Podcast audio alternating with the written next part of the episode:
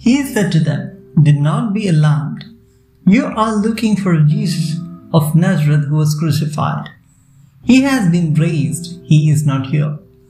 Look, there is a place they laid him.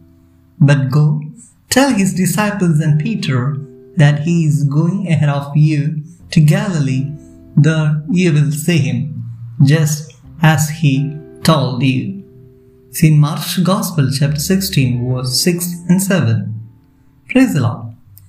These words of an angel reminds the woman who all went in search of dead body of Christ and also all the readers few things. Number one, to look into the reality.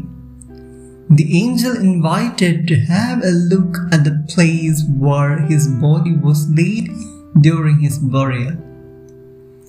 Number two, to believe in Jesus. Number three, the Lord is not dead, He is still alive. Number four, to be courageous and hopeful. Number five, it is reminding us Jesus' own words of his death and resurrection.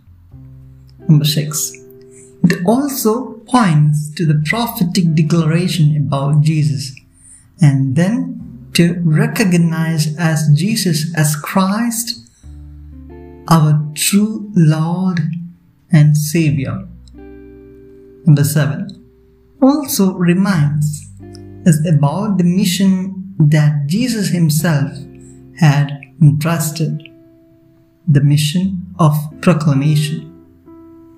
Number 8 were to go after and his presence with them ahead.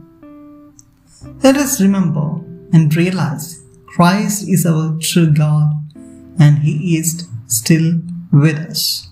Amen.